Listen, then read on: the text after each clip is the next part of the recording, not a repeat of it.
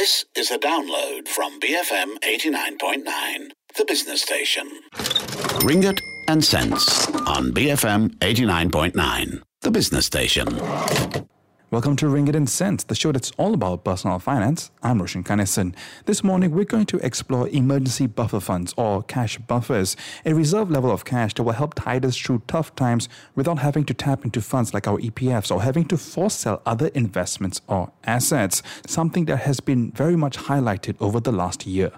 How much emergency cash should you have? What are the key do's and don'ts? And should you be investing the money?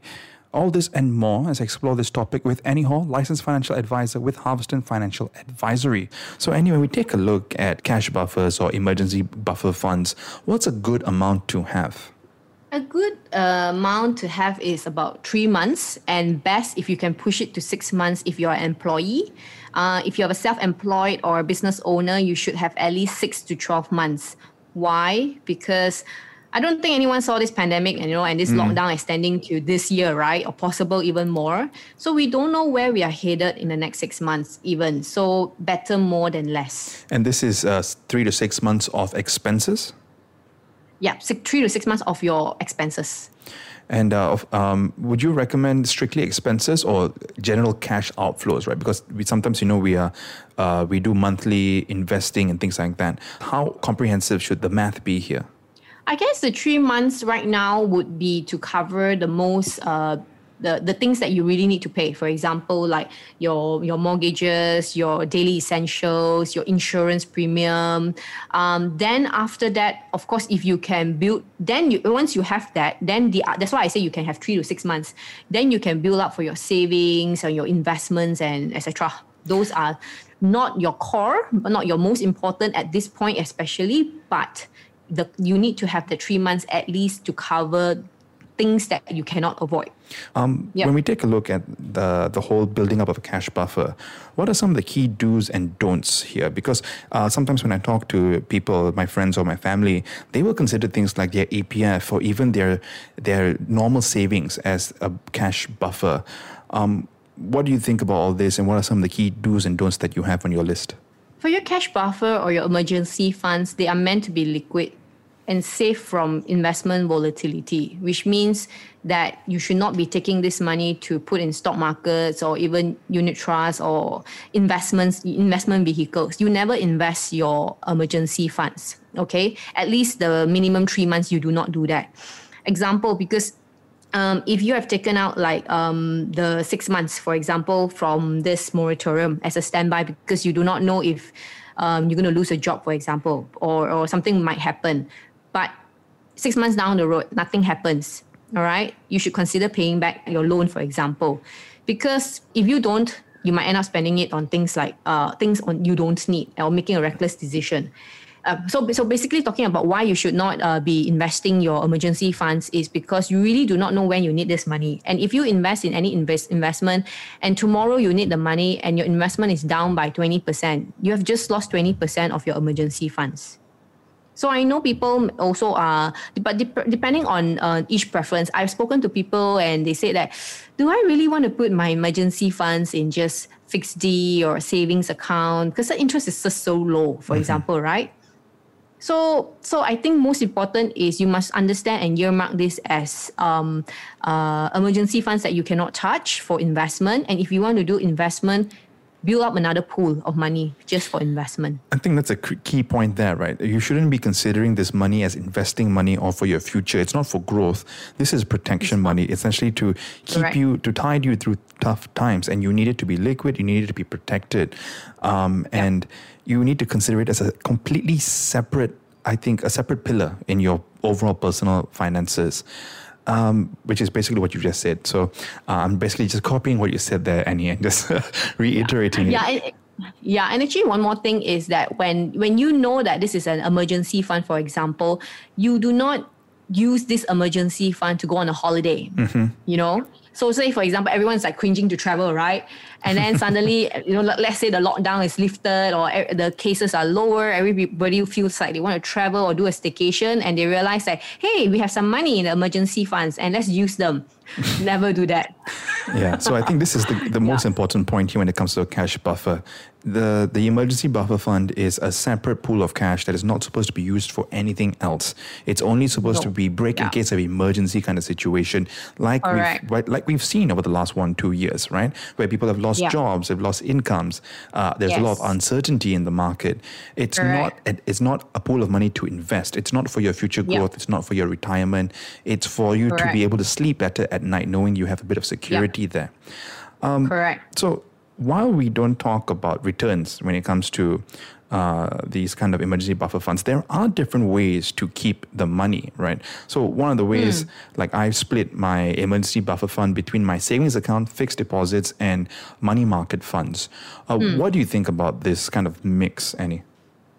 I think that's a great mix first. You know, you have your um, savings and fixed D and money markets because those are very secure okay you're not going to lose your money because you put your money in the savings account the only way you lose it if you it's only if you take it out and use it okay so um, that would be but i have another I, there's another way you could do it is you could if you have a housing loan you could also park your right.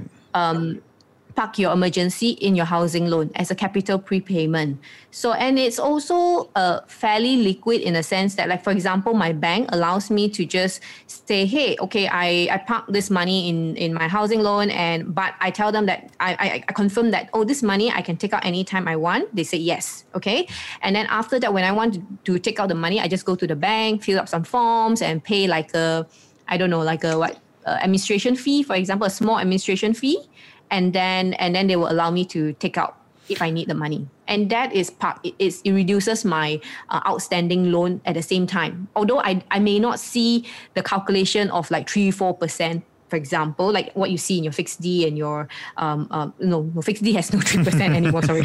but if for example in your money market or your fixed D for one percent or two percent, you know, but at least I know that my money is secure in a housing loan. I don't use it. It's not it's not touchable, but if I want it, it's there. And will this basically reduce your interest payments for your mortgage? Is that what is that the benefit of this? Yes, yes. My monthly installment will still be the same, all right. But the calculate the the outstanding because how how your mortgage calculation is that your interest is based on your uh is a daily rest calculation, which is based on your outstanding loan on that day, for example. Right. So what it could end up doing is I could be paying for a shorter amount of time in the longer run.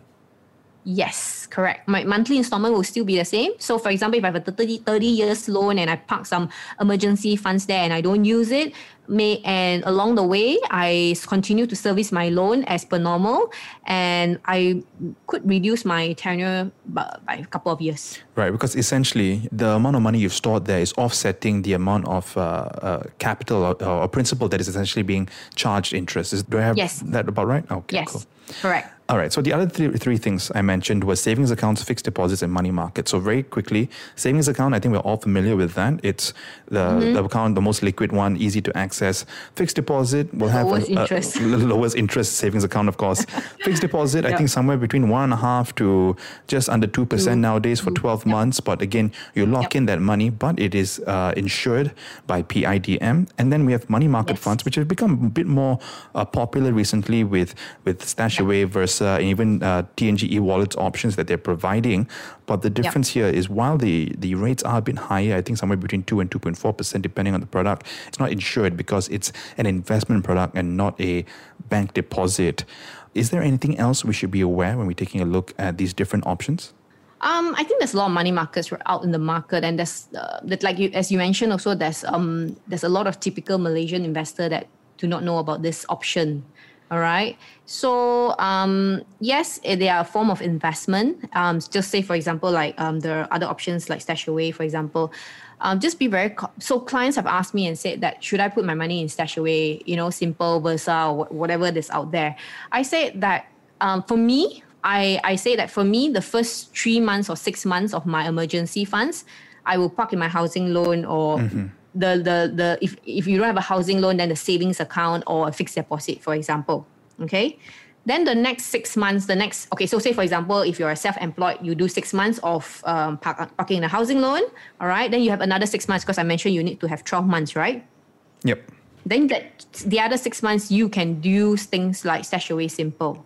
All right. Because I I know and I it's really miserable to see that you know all 12 months go into a very low return account all right but um, i personally have six months in the housing loan and the other six months i actually do some small investment all right when i say investment is because this investment i have it running for years already Right. okay and it's built up more than um, um, i consider that as my form of one of the emergency funds slash investment so it's a little bit different for what we have mentioned earlier. Like you never should not should not invest your emergency fund. But what, what I'm saying that you should not invest your first three or six months, but the rest of it you can slowly build it up.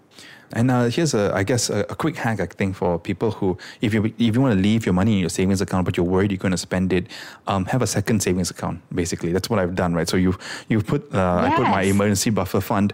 The most liquid yes. stuff is in a separate bank account, which I don't really use. So just don't forget your password or your debit card or your PIN. That's that's going to be a problem.